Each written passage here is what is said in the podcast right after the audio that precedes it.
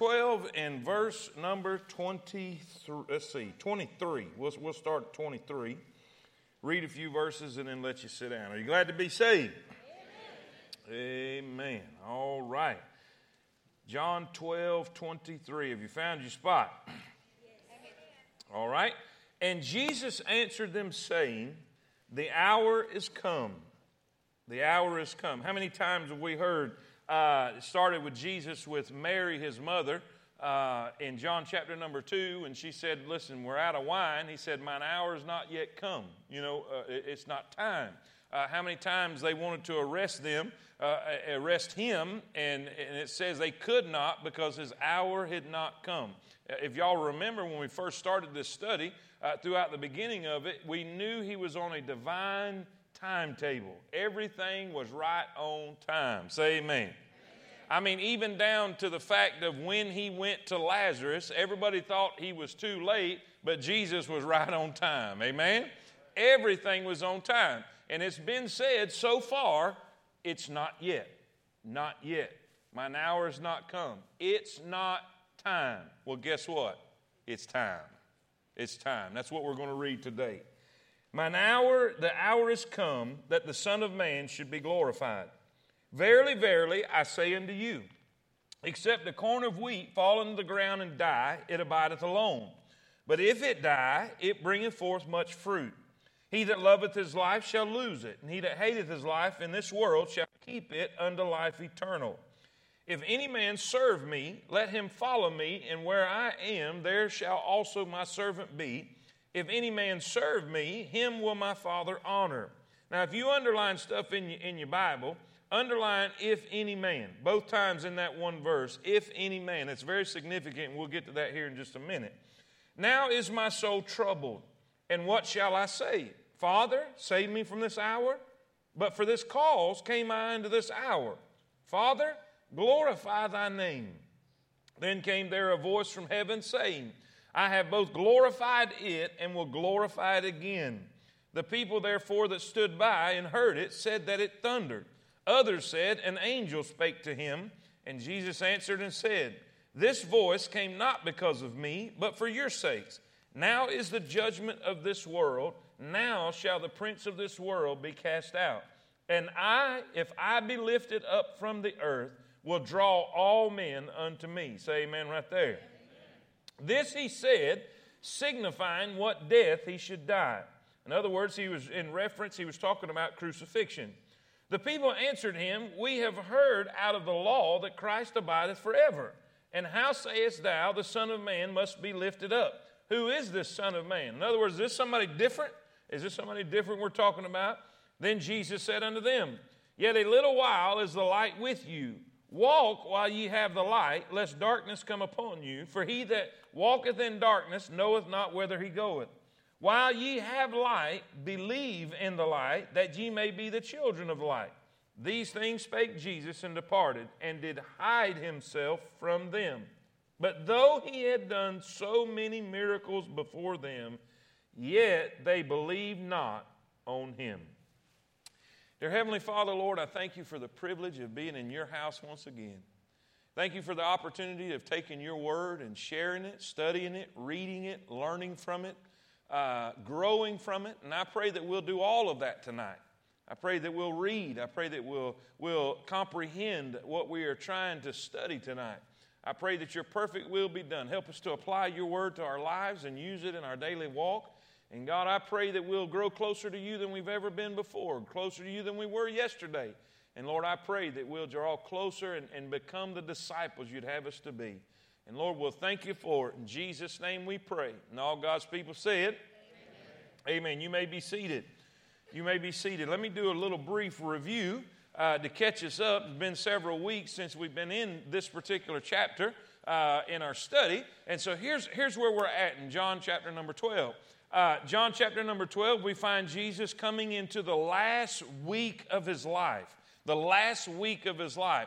Uh, he is having some uh, if you want to use this terminology, he's having some last minute uh, meetings. He's having some uh, last minute dinners and fellowships and spending some time with his closest people, uh, the people that's closest to him.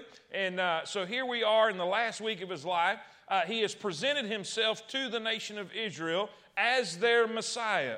Uh, first, in the first part of the chapter, we find him having a meal uh, in, in, in, in, and Mary anointing him with the alabaster box of ointment. Uh, she being criticized. We talked about all of that. Uh, Jesus correcting Judas. And we know, uh, as we have studied before, that that triggered. Uh, that triggered and, and, really revealed who he really was, that he wasn't who everybody thought he was. He was a thief and he criticized and he brought uh, uh, uh, tried to, to make himself look good by making someone else look bad. And, and, and jesus got on to him. Jesus chastised him.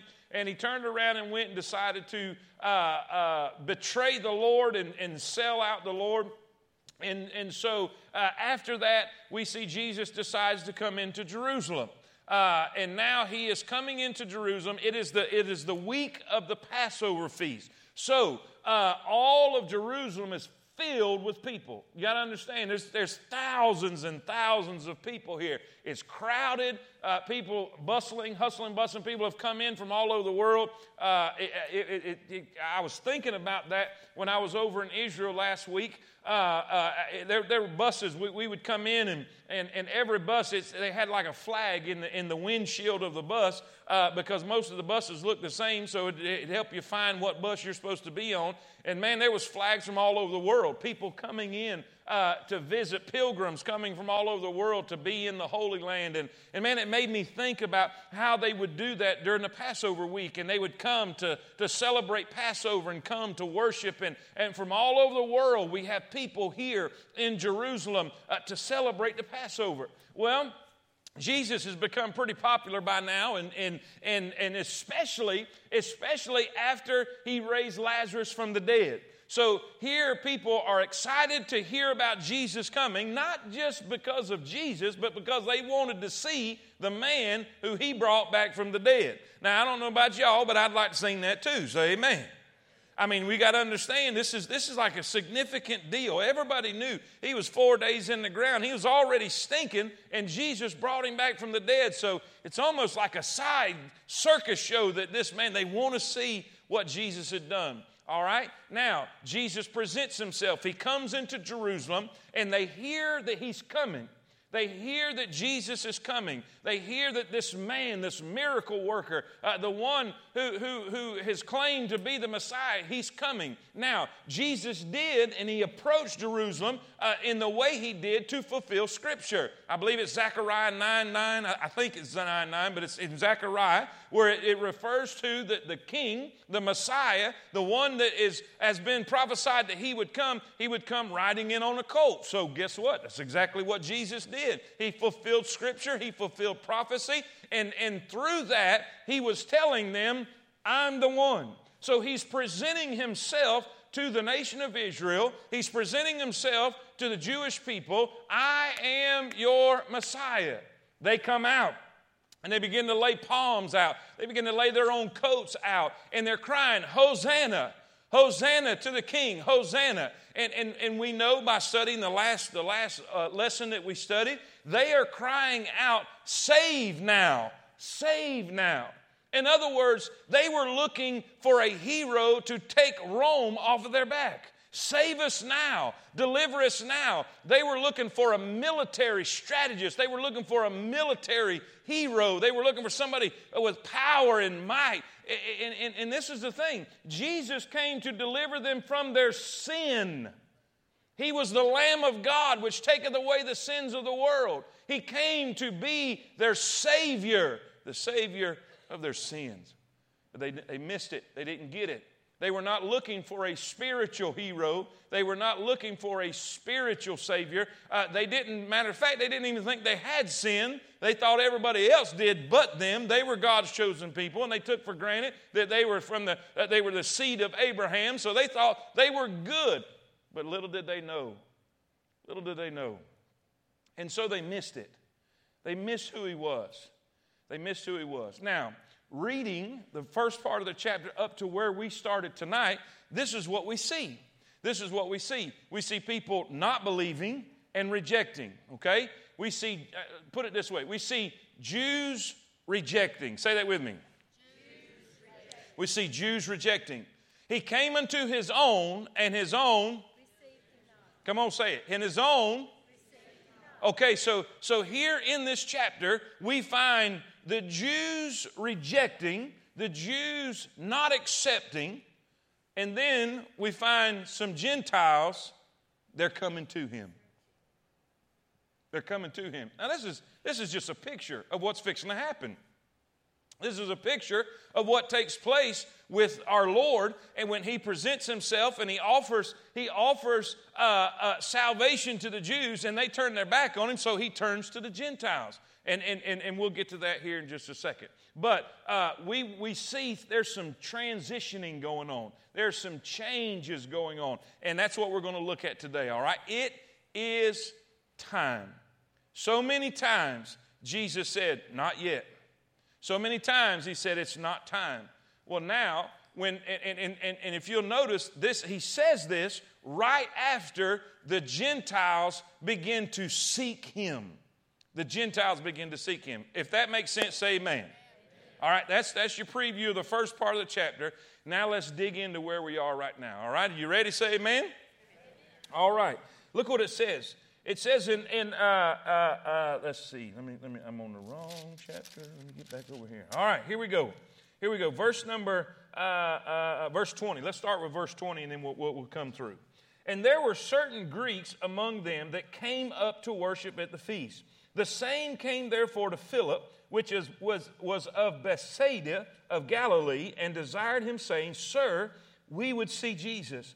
Philip cometh and telleth Andrew, and Andrew and Philip tell Jesus. Now, if you if you have studied if you have studied the, the temple area, you would you would know uh, that there was a court for the Gentiles. Uh, the Gentiles could not go into certain places in the temple to defile the temple. They could not go into the, uh, uh, uh, the, the holy place or the holy of holies. But there was a court for the Gentiles, where they could come and approach God and come Eh, to the one true and living God. So there's, it's a great possibility that the Greeks were allowed to come there, but Jesus was in the part where the Jews were, so they couldn't get to him.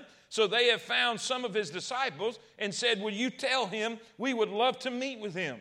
Would you tell him we, we would like an audience with him? We would like to interview him, to talk to him. They were seeking Jesus. So here we find we find a totally, a totally different deal. It's not in the beginning it was Jesus to the Jews, but now it's the Gentiles who are seeking an audience with him. So let's look what it says.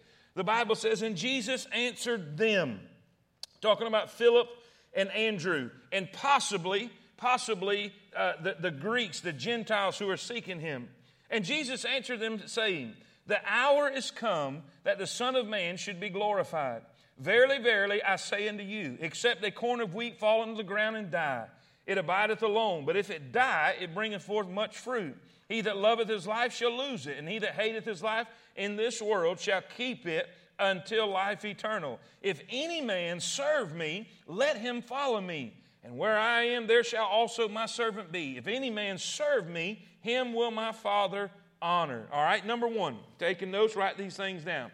We see a convicting principle.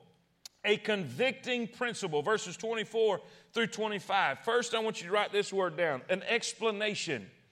An explanation. What principle? What principle is he teaching? It's, the, it's basically uh, it's, it's basically not, not necessarily the, the, the law or the principle of sowing and reaping as much as it is the, the principle of dying to live. Dying to live. In other words, Jesus is fixing to lay on them. And this is really the, the beginnings of when he's explaining to them what's really fixing to happen. Now, keep in mind, keep in mind, in their minds, they're still looking for the hero. They're still looking for the Messiah. They're still looking for the warrior. They're still looking for the king who's going to come and be their deliverer. But he's fixing to tell them, I'm fixing to die. I'm fixing to not, not just die, he is, he is specific in saying, I'm fixing to be crucified. And so before he, he, he just it, I mean, just lays it out there that he's going to be crucified, he begins to tell them the principle. and the, and the truth about this. The seed about dying, about dying to self. And he begins to explain why this has to be.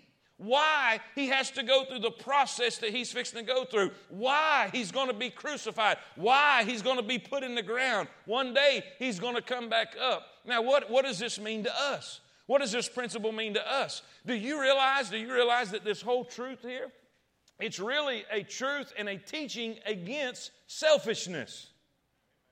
Selfishness. You say, what do you mean? The Bible says, the Bible says in these verses, if a, if a seed die, then it will bring forth fruit. But if it doesn't, it's going to be alone. It's going to abide alone. Then he begins to say this. Look in the next verse. Look in the next verse. It says, He that loveth his life shall, in other words, he's consumed with himself. He that loveth his life shall lose it. And he that hateth his life in this world shall keep it unto life eternal. So, what he's explaining here, if you want to experience real life and real success and real prosperity and real productivity, if you want to get the best out of life, you've got to die. If you want to have a great marriage, if you want to have a great marriage, you have to die to yourself. Do you, you know when marriages are destroyed, when marriages begin to disintegrate? When it turns to be about yourself. When people date, when people date, I mean, you just watch it. I, I, I, everybody that's dating, you do everything in the world to attract the other person. You do every, everything in the world to impress the other person. You put your tight breeches on and your perfume or your cologne or whatever, you, you hoping you're going to turn her head. Say amen. Don't look at me like that, people. I know what I'm talking about. Everything is about the other person. Everything is to please the other person. Everything is to make the other person happy. And when we get married, we put on a ring, and then a chemical imbalance takes place, and everything changes. Guys, when you're dating, when you're dating, you'll sit there all night on the couch waiting for her to get dressed. When you're married, you're in the car beeping the horn saying, Come on, woman! Ladies, you'll have a witness.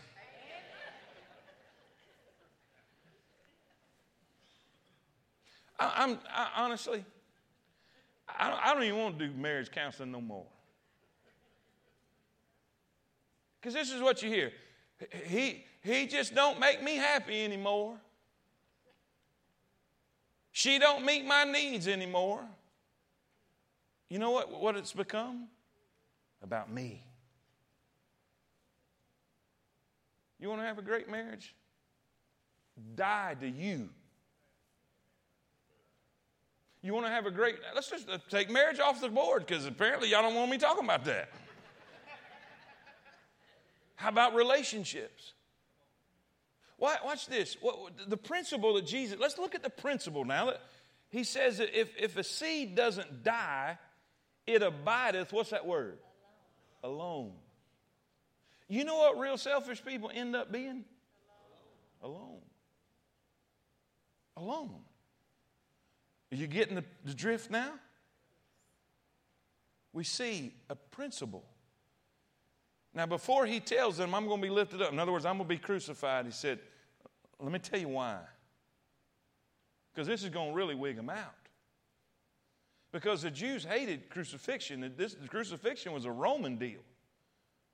Crucifixion was a, a very cruel and, and disgusting way to die. You know, it, it just, anyway, anyway, it, it was very despicable to a Jew. And so Jesus is fixing to put this on them that, hey, I'm fixing to be crucified. Before I tell you that, I need you to understand there's a purpose behind it. There's a principle behind it. There's a principle of, of life that we all need to understand. That if we're going to get the best out of life, if we're going to get the, the most prosperous life, we have to die. What did Jesus say about discipleship? About being a disciple. He said, If any man come after me, let him deny. Himself. Boy, we love this topic, don't we? We're just thrilled tonight about what we're hearing. Let a man deny himself, take up his cross, and follow me. You know what he's saying? You, you can't even be a disciple until you die. You know why most of us are not living and we're not happy and we're not fulfilled and we're depressed with all of life? Is because we've made life and everything and everything we have, all of our relations about us. When if we would just learn to die, to die to our wants, die to our desires, die to our hopes, die to our wishes. And say, God, what, what, what do you want? What do you want? Not my will, but thy will be done. So, he's teaching us something very important. That I, am telling you, if we could truly get this, it would change our lives. How many of you have figured this out? That as long as you make things about you, you never happy. Ladies, if you're trying to find a man that's going to make you happy, forget it. Forget it. Men, if you're trying to find that one that completes you, forget it. It's not happening. There's not one single woman that can complete a man. There's not one single man that can complete a woman or make her happy or fulfill her. The only place that comes from is Christ.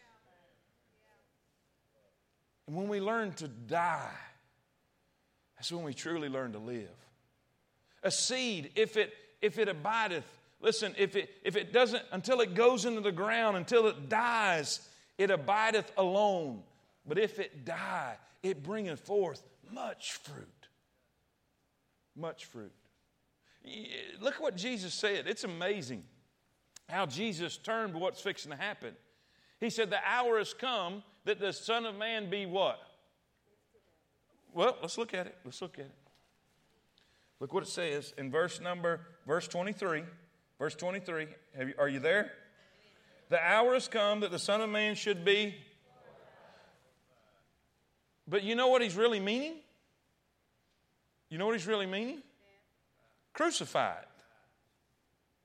But it's amazing that Jesus didn't say the Son of Man, it's come time, the hour has come that the Son of Man be crucified. He uses the term, come on, everybody.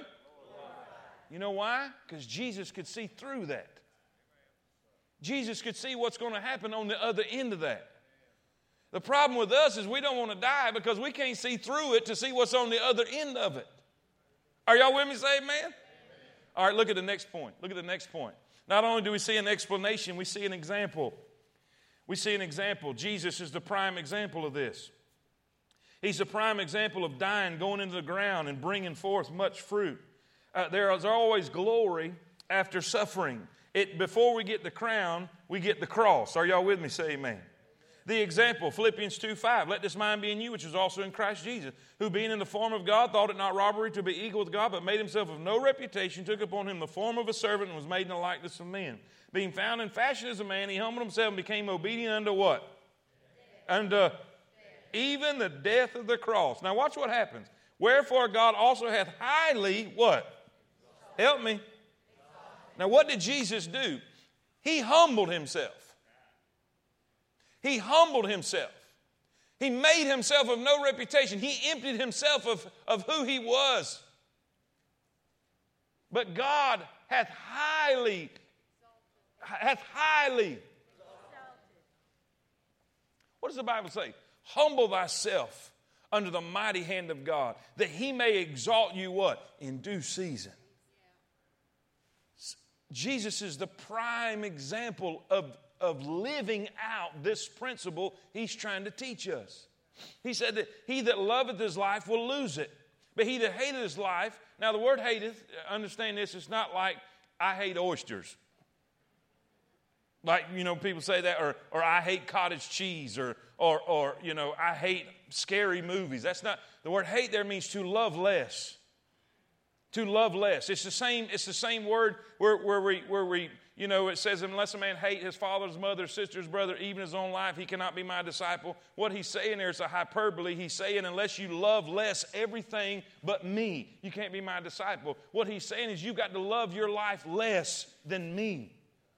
You have to love me first. You have to die to yourself. It says it's when you it's when you lose that that you really gain that.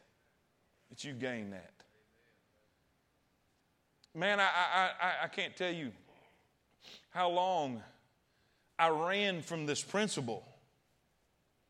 I, have told you the story a hundred times when, when I was a kid and that preacher was preaching in that service and pointing at me and said, I want him to be a missionary. And man, I'm like, man, don't point that finger at me. And from that point on, I was like just running from God and just scared to death. I don't want to be a missionary. I don't want to be a missionary. God, make me be anything but a missionary. If missionaries had to eat roaches. Say amen. When I grew up in church my whole life, I seen missionaries come in with slideshows and they'd talk about having to eat bugs in the bush and all that. Of, listen, I, am not all about that. And I, I, I was just running, and, and I, I, had to finally come to the place that I had to die to me and die to what I wanted and quit running saying, God, whatever you want. And you know what I found out? God wanted for me what I wanted. And I found what I've been looking for running from Him. Are y'all with me? And you just got to trust me on this. Until you die to what you want, until you die and say it's all about Him, you say, well, that's good for Jesus. God highly exalted Him, that's great, but what, watch this. Write this down. Number C. We see an explanation, then we see an example. Jesus is a prime example. But then we see an exhortation. We see an exhortation. It says there in verse 26 if any man serve me, let him follow me. And now he's encouraging these people follow me. And where I am, there shall my servant be. If any man shall serve me, him will my Father honor. All right? Look what it says in Romans 12 1. Look in your notes, it's right underneath the word. Right underneath the word. Romans 12 1. I beseech you, therefore, brethren, by the mercies of God, that ye present your bodies a living, what's that word? Say it again. Holy and acceptable unto God, which is your. You know what he's saying? Die. Die. Come to God and offer yourself as a living sacrifice. We know it's not talking about physical death. That's what a sacrifice was. A sacrifice, they, they, they would slay a lamb and put it on the altar. What he's saying is come to the altar and offer your life to God. Die to yourself. And it, you know what's funny? You know what's funny about this? God does not say that's above and beyond the call of duty. You know, most people think, well, when, they, when you look at a surrendered person, somebody say, I just want to do what God wants me to do, whatever His will is for my life. And most people say, boy, what a great Christian he is. Well, I tell you, they're, they're surrendered to go, uh, you, know, you know, most people think about pastors and doing what they do, or missionaries, Travis going to the Philippines or whatever, thinking that, that's above and beyond the call. It. No, it's not. It's just reasonable. That's what the verse says. I beseech you, therefore, brethren, by the mercy of God, that you present your bodies a living sacrifice. In other words, die to yourself, die to your desires, die to your wants, and present yourself before God. Present your bodies a living sacrifice, holy and acceptable unto God, which is your reasonable. reasonable. It's just reasonable. That's not above and beyond the call of duty. Isn't it amazing that God is saying you to totally sell out to Him is just reasonable? reasonable. Why is it reasonable? Why, why, why is it, why is it just reasonable? After all that Jesus did, how could we not? How could we not? So we see a, a principle being taught. He is teaching these Gentiles, he's teaching uh, the disciples here.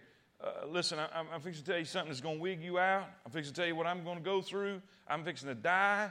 I, you know, and, and, I'm going to die in a very bad way. It's going to be terrible. Uh, but you need to understand something. In order for, for, for uh, great prosperity to take place and, and, and great uh, uh productivity to take place, unless the seed die and go into the ground, it abideth alone.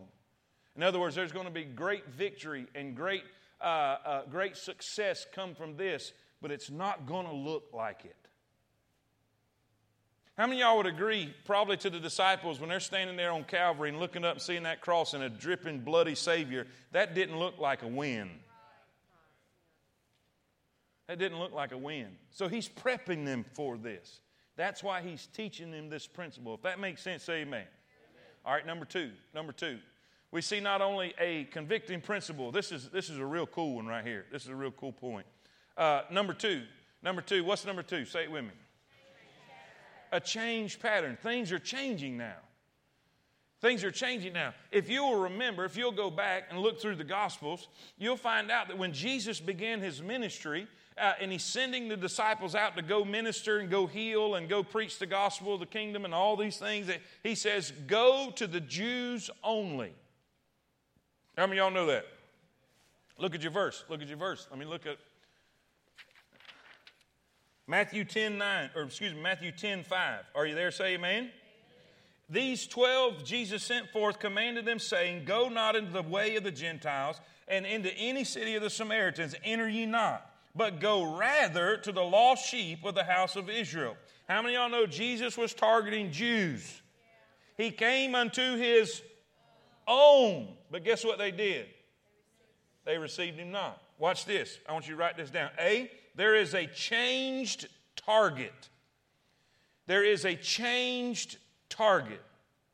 Jesus has offered himself. Now, here's, here's where this happens. When you write that down, look back at me, I'll explain it. All right? He came into Jerusalem. He came into Jerusalem on the colt, right? I, have got in my mind, I'm, I'm, looking at this, I'm looking, sitting on the Mount of Olives, looking across the, the, the Kidron Valley there, the Brook Kidron, and, and, and looking at the eastern gate and the wall there. I, am seeing Jesus come in, and I'm seeing uh, the procession, and I'm seeing the people. You know, uh, they are, and, and, let's, let's go back to review again. Jesus is coming in, they're crying, Hosanna, Hosanna, save now, save now. And in their minds, in their minds, oh yeah, we've got a hero now, we're going to be free from Rome and all this. And what is Jesus doing? Jesus is weeping. Jesus is weeping over Jerusalem because he knows in just a few days they're going to be going, they're not going to be crying, uh, Hosanna, Hosanna. Look this way, look this way. They're not going to be crying, Hosanna, Hosanna. They're going to be crying, Crucify him, crucify him. And he knows that.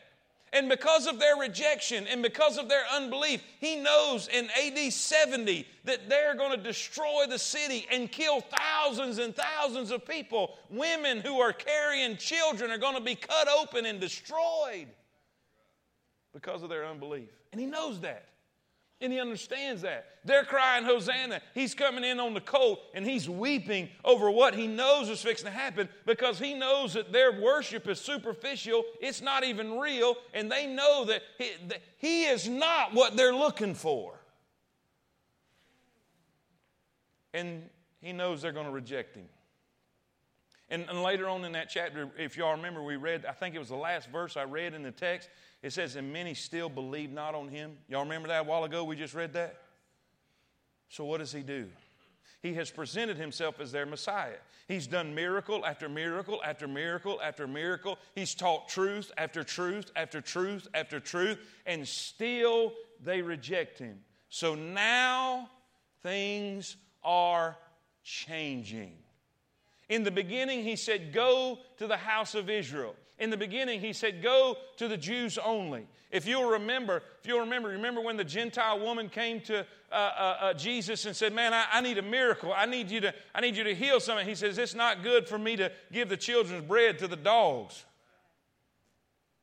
And, and, and that's a whole different message. And we know that Jesus still loved her too and was trying to get faith out of her and, and did. And matter of fact, he's seen more faith in her than he did the nation of Israel. But we see there was a target. He was after his people, he was offering it to them, but they rejected him. Now, watch this. Watch what happens. Watch what happens. The, the, the, Gentiles present themselves to him. The Gentiles come to him. The Greeks come to him and, and want an audience with him. Now, watch the terminology. Watch the terminology. Y'all with me? Watch how Jesus' words change right here. Verse 26. Verse 26. What's the first three words? If any man you see the difference? Not if the Jews, not if my people. Now he's saying, if any man. If any man. Let me explain something. Let me explain something. The Jewish people, just, just look at me a minute. Just look at me a minute. uh, Jesus, or let's, let's back up to let's back up to the Old Testament. When God called Abraham, when God called Abraham, the purpose that he had for the Jewish people was not to stand and get proud and say, We're God's people. But because of God's favor on them and God's blessings on them, they got arrogant and they got self righteous. And they got to the point, because of what, everything around them, they began to hate everybody. If you were not a Jew, you were, you were the scum of the earth. They hated you. Think about Jonah. Think about Jonah. How many of y'all remember the story of Jonah? You know the one that rode the ark? I'm kidding, I'm kidding, I'm kidding. What happened to Jonah? What happened? He got swallowed by a fish, right? God said, I want you to go to Nineveh. Nineveh was the capital of uh, probably one real, real wicked Gentile city. Number one is wicked, but, but more than that is Gentiles. And God says, Go preach to them. Go preach to them. I want you to go tell them to repent. And his disdain and disgust with the Gentiles was so bad, I ain't going. I ain't going. Uh, and he went the other way. Y'all know it. Make a long story short, storm, throw him over, swallow the fish. He repents. Oh, help me, help me, help me. Get me out of here. I'll go, I'll go. Oh, God, I'll go, I'll go. You ever been there? God has to get your attention. You know, he spits him up on the bank. He runs to Nineveh and he preaches the gospel. Hell, fire, and brimstone. God's going to destroy this city. Y'all repent. Turn or burn, baby. Turn or burn. And guess what? They turned. And you know what he did? He got mad. He went up on a hill and was waiting and ready to see God destroy the city. And they repented. And he was more angry. He was more angry that they repented. You know why? Jews hated Gentiles. I, am telling you, I, there, there's, I, I believe there's still that today. We're, we're over there. we're over there. Now, you got to understand, I'm a little different. And I, I'm nosy too. So I'm watching people. And I watch people more than I was sightseeing. And I mean, I, am just sitting there, and, and, and the real Orthodox Sure enough, Orthodox Jews, the ones got the little curly hair on the side and little, you know, shaved on top, you know, the really religious. To me, they reminded me of the Pharisees and the Sadducees. These are the people who think they're the most holy in, in Israel and all that. And we're, we're, we're in line. We're in line at the airport in Tel Aviv, fixing to come home. Now, you got to understand, we've been eight days of daylight to dark, going, going, going, going, going, going, going, going, going. I ain't been able to sleep, can't sleep, just sleep patterns all messed up. And, uh, and, and, and so I'm tired. And I'm, I'm ill. How many y'all know what I'm talking about? Y'all looking at me funny again. Y'all don't ever get that way? I mean, you wore out and you're tired and you're ready to come home. You hadn't seen your family. I'm, I'm just ready to see everybody. And, I, and, and in my head, I know it's going to be 15 hours of flying and, and, and all this kind of stuff, which I'm not real thrilled about, too. And so here they are right in front of us. How many y'all know in, in, in a really busy airport like that, it's just jammed in there? Now, I, I get it. I understand. I don't want nobody rubbing all up on me neither. I don't like that. But anytime we got just look, they would just look at us like, you Gentile scum. You know, I mean, it's just a. Boy, I'm telling you what, and it's all I can do. And Alabama redneck starting to come out of me. I'm just going to tell you that. But I could just, I could just uh, just the way they look at you. Like, and, and just, I mean, and not even try to hide it. I mean, if I'm going to be rude, I'm going to at least kind of fake it a little bit, amen? But it was just, and, and man, I immediately thought about the Pharisees and the Sadducees and just the Jewish people in general. And that's why, that's why Jesus ticked them off so bad when he would talk about the Good Samaritan. Because they hated him. They despised them. They wouldn't even, they, some of them believed they didn't even have a soul. And they had totally missed it. They were not to get arrogant. They were not to get self righteous and, and, and so lifted up thinking they were something, that they were God's chosen people. God even told them, You wasn't nothing when I found you. And, and I, didn't, I didn't favor you because you earned anything or did anything to get it. You see, they were supposed to be a light to the Gentiles. They were supposed, basically, put it this way, they were supposed to be missionaries to all the rest of the world. They were not to, to, to, to get self righteous and bowed up and arrogant, saying, Look at us. They were saying, Hey, let me tell you who God is. What, what did God tell Abraham? What did God tell Abraham? He said, All the families of the earth will be blessed because of you. And he was talking about, he was talking about, we got our Savior from the Jews, we got our scriptures from the Jews. Are y'all with me? You know, everything that we have here, we got from the Jewish people. God was saying, You're going to be a light. You're going to be a testimony. You're going to show and pr- pronounce to the whole world about the one true and living God. And they didn't. It turned to hate. They would literally come back into Israel when they would be in Gentile territory and shake the Gentile dust off of them so that that Gentile dust didn't come into the land of Jerusalem. And God is saying, and if we go back, if we go back to John 3:16, for God so loved the Hey, I learned something. I learned something. I, you know, I, I, I, don't, it makes a whole lot of sense.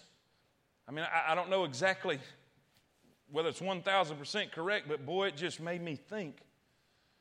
We, we, were, we were driving through, we were driving through and, and right close to the old city, and he was talking about he, the, the, the, the, the guide. The guide was talking about when Jesus uh, went in and, and, and turned the tables upside down in the temple. Matter of fact, it happened, it happened uh, uh, it went in the beginning of his ministry, and it happened again right after he rode into Jerusalem in his triumphal entry. How many of y'all know what I'm talking about? Say amen. And he goes in, and, and, and, and he says, the, the, the guy says, Why did he do that? I thought, Well, I'm pretty sure I know. I didn't say nothing. I never, you know, I was sitting in the back and I didn't want to be a smart aleck. and, and, and, and, you know, people started hollering out answers, and some I thought was pretty close. And, and they said, well, because they, they was robbing people. You know, the people would come from people would come from other nations and they couldn't bring sacrifices, so they set up vendors in the courts and, and, and would sell sacrifices to people who were coming out of town. They were doing money exchange because they would have foreign money and they would do money exchange. And, and they were extorting and they were giving them, you know, uh, they were cheating them basically. And all of that. And so everybody was hollering them answers out. And he said, Yes, that's true, but that happened all the time. So, what made this time so different and so significant? Why did Jesus get so upset this time? Because they did that all the time. And Jesus didn't do it all the time. He didn't. So, what riled up Jesus so bad? And, and, and then he began to explain, and when, and when you read the verse of what Jesus said, my house should be a house of prayer for all people. All people. He began to explain what happened he began to explain that there's a court and an area for the Gentiles. And so, what they begin to do is stuff all the vendors in the court of the Gentiles. So, all of the vendors were there in the court of the Gentiles, so everybody, the Jews could come in to pray, but the Gentiles had no room. And what happened is they crowded out everybody from getting to God, specifically the Gentiles. And Jesus went in there and threw everything upside down. Why? My house shall be called a house of prayer for. You getting it? And what is happening? What is happening right here is there's a major transitioning happening.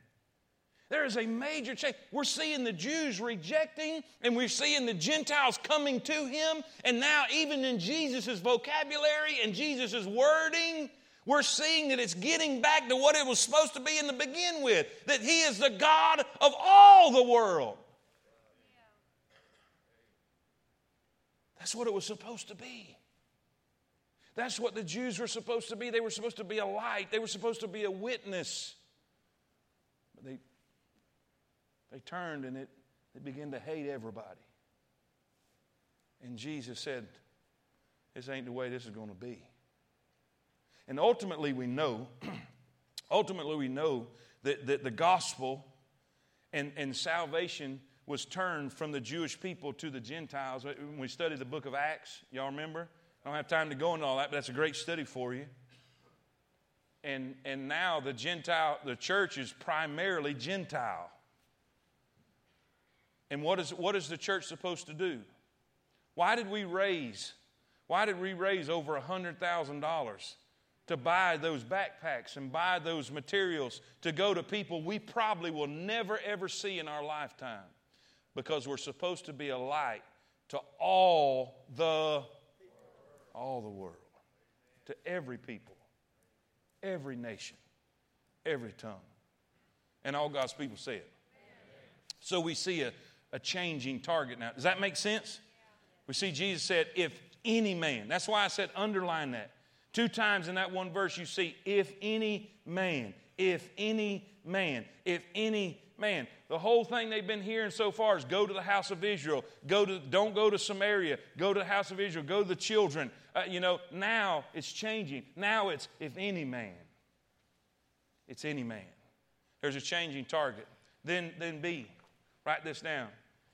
There's a conveyed truth. A conveyed truth. For God so loved the world. What's the conveyed truth? Look in Romans 3:29. Is he the God of the Jews only? Is he not also of the Gentiles? Yes, of the Gentiles also. We see through this verse, we see a changed target and a conveyed truth. If that makes sense, amen. amen. Number three, we see a committed purpose, 27. All right, look in, look in verse number verse number 27. now is my soul troubled. Now is my soul troubled. What color is your writing? Who's speaking? The word troubled. The word troubled. if you if you look that word up, and by the way, just write difficulty there. We see A, Christ's difficulty. While you're writing, I'll explain. Uh, the word it literally means horror, it means anxiety. Anxiety. Almost, I may not go as far as to say this, but the way it's written and the way it takes place, it's almost as if Jesus is having an anxiety attack. He says, Now is my soul troubled. And soul means the deepest part of you. And the word is used also, you remember when, when Herod, when he was told, when the wise men came and said, You know, where is he, king of the Jews? And, and the Bible says he was troubled. And he was so troubled that he had tons of babies killed. He was so scared and so troubled. So, this is the same word that's used about Jesus. I mean, eh, we're fixing to, we're fixing to go into, you know, the details of what's fixing to take place. And when he begins to explain it and he begins to talk about it, he says, My soul is troubled. I mean, it's, it's terror, it's horror. This is not just, you know, I'm a little upset about this. I mean, it's a serious, serious deal. A serious horror has come over Jesus, and you say, is, is he scared of death? No, he was born to die. He was born to die. He knew what was going to happen. He knew, the Bible says he was, he was slain before the foundations of the earth, before, before God ever said, let it be, and there was, before God created the heavens and the earth. Listen, it was already predetermined by the sovereign will of God that Jesus would die for the sins of man. And, and, and so it wasn't, it wasn't crucifixion. It wasn't the nails that horrified him. It wasn't the crown of thorns. Because he knew, I mean, he knew three days he was coming back. He would rise again. He said, I lay my life down and I take it back. Somebody say amen right there. What horrified him? What, what was it that made Jesus' blood run cold?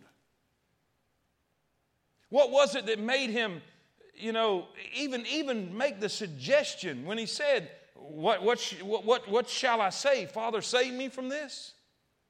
I mean, this is significant. This is a big deal. What was it that horrified Jesus in this moment? Even to the point, even to the point, guys, when, when he was in the garden, his sweat became as great drops of blood. He was under such anxiety and such pressure. And he's praying and he's begging God, Father, I know all things are possible with thee. Let this cup pass from me. What cup? So, oh, it was, it was the cross. He was, no. The Bible says he endured the cross, despising the shame, for the joy that was set before him. What was it that, that, that caused him such anxiousness and anxiety? The Bible says that God the Father made him to be sin who knew no sin, that we might be made righteous. In Hebrews, the Bible says that it was such a contradiction. Let's turn there. Let's turn there. turn the book of Hebrews. Turn the book of Hebrews. I believe it's chapter 12. Yeah, yeah, yeah, yeah. Chapter 12.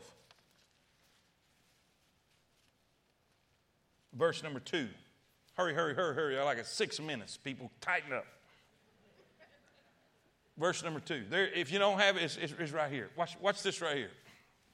I don't need these glasses for that one. Amen. All right, can you see it? Watch this right here. Looking unto Jesus, the author and the finisher of our faith, who for the joy that was set before him endured the cross. He endured the cross. I don't believe it was the cross. I don't believe it was the nails. I don't believe it was the whip. I don't, I don't believe it was a crown of thorns. Despising the shame, he hung naked before all the world. And he sat down at the right hand of the throne of God. Now it's going to make sense. For consider him that endured. Now here's where, here's where it really begins to make sense. Consider him that endured such a what? A what? Contradiction of sinners against himself, lest ye be wearied and faint in your minds. What, what does that mean? Sin was such a contradiction of who he was.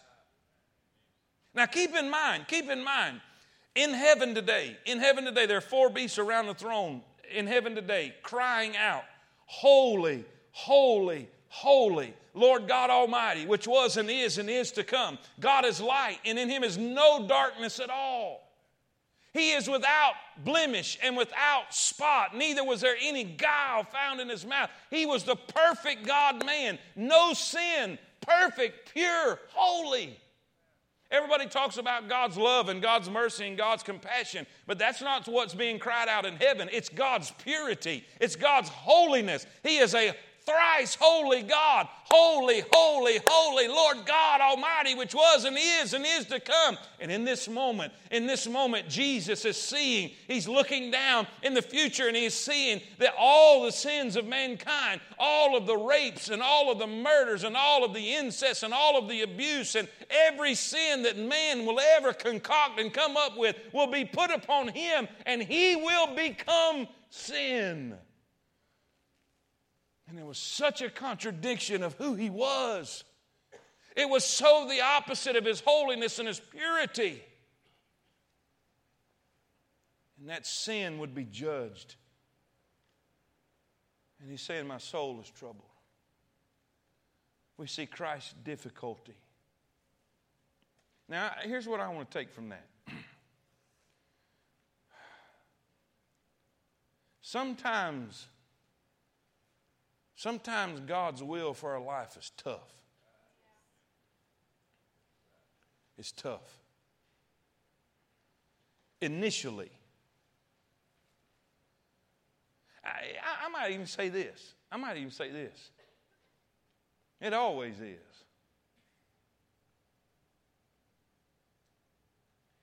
If you can do it, it's probably not God called.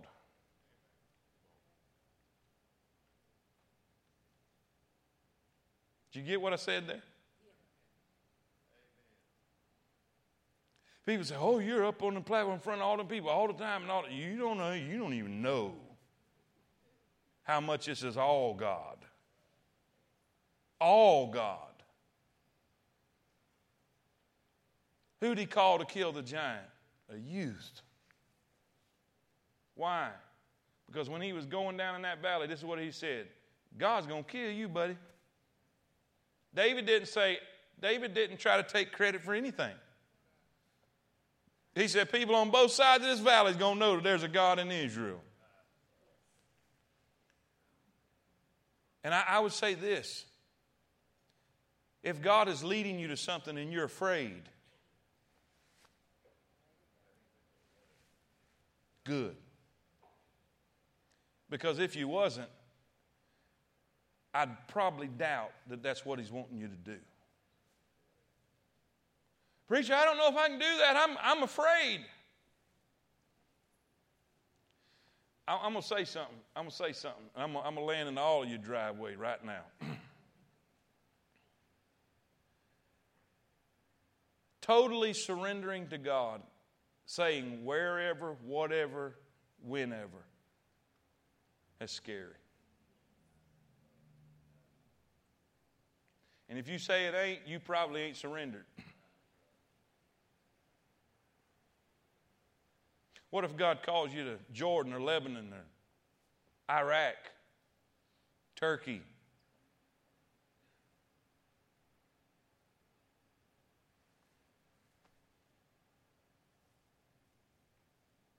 My point is this just because it's scary doesn't mean it's not God's will. It might mean it de- definitely is. We see Christ's difficulty. You say, How do you know it's God's will? Because He said, This is why I was born. Look at the very next verse. What shall I say? Father, save me from this hour? He said, But for this cause came I into this hour. So we see, we see Christ's difficulty, then B, write this down. Write this down. We not only see Christ's difficulty, but we see Christ's determination. Christ's determination. He said, This is why I came.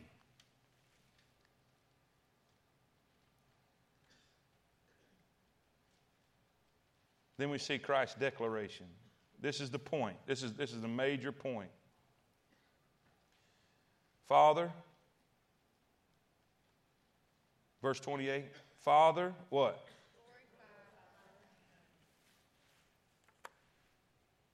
This was the principle that Jesus lived by his entire life to bring glory to God. Let, us apply this. Let's apply this. How, how can we apply this to our life? we kneel before our Maker and say, whenever, wherever, whatever, just let me bring glory to you. That's what he's saying. All through the Gospels, all through, especially the Synoptic Gospels, all through the, the Gospels, we find Jesus says, I always do the things that please my Father. I want to bring glory to you. What did, what did Paul say? To live is Christ, but to die is gain. You remember when we were going through the book of Philippians and Paul was in a bad way? He's in prison. He, he, everything's bad in his life, but he says, hey, if it brings glory to God by my death, you know what will radically change your life if we get that mentality? You want to stop all feeling sorry for yourself? You want to stop feeling and going through the mully grubs? Change your mentality, Lord, whatever pleases you, whatever brings glory to you. Glorify yourself in this matter. Get the glory out of this. And you know what? Your life will totally change. He's troubled at, the, at, the, at what's fixing to take place, but he's determined to do what God wants him to do. He's determined to fulfill the will of God in his life. And let me tell you something God was tickled to death. So he cries out, I have, buddy. And I'll do it again. That's what his father said. Hey, this only happened three times. It happened at his baptism, it happened at the Mount of Transfiguration, and it happened here in this instance that God the Father spoke up for his son. You say, what do you mean when he said, I have? He glorified himself when, with all the healings. He glorified himself when he walked on the water. I mean, what can you say but, wow, what a God? When he calmed the storm and he calmed the seas, when he raised Lazarus from the dead. But you know what he's saying? I'm fixing to do it again. Because when you come back out of that ground, it's going to bring great glory to me. We're like two minutes overtime, but I got to give you this quick. Let me give you the three words. Let me just give you the three words, the outline, and then let's talk about it just a second. How many of y'all like run and sprint to get them youngins? Will you do that? All right, watch this. Here's the words the ministry of the cross. What happened at the cross? The world was judged and the devil was whooped. Say amen. Now shall the prince of this world be cast out. The devil thought he was winning, but that was actually what God used to destroy him. Amen. The ministry of the cross, the message of the cross, and the misunderstanding of the cross.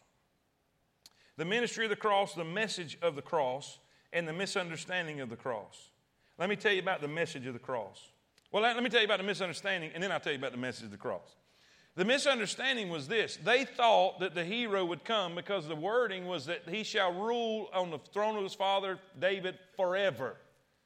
And they said, wait a minute, if our Messiah is supposed to reign forever, how are you him if you're going to be killed? Does that make sense? They were confused. They didn't understand it. They didn't understand he was coming to be the sacrifice. He was coming to be the Lamb of God, which taketh away the sins of the world. And they didn't understand that one day he would come back and reign forever and ever and ever. Somebody say amen.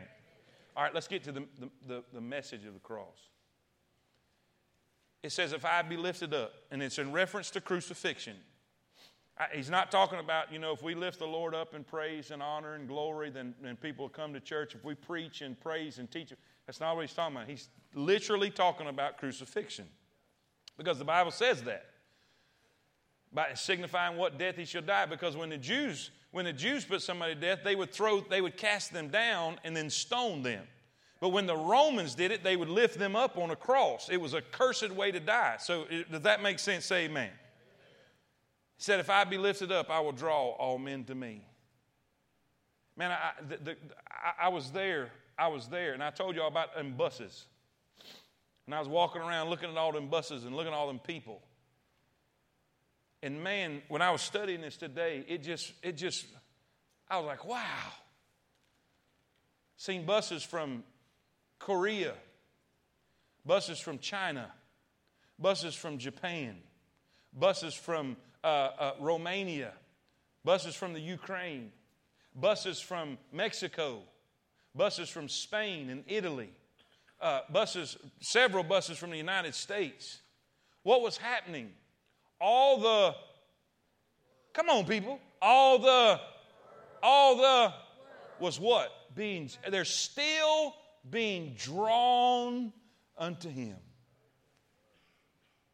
He said, if I be lifted up, if I be lifted up, I'm going to bring salvation to black people and brown people and pale people and red people, all people.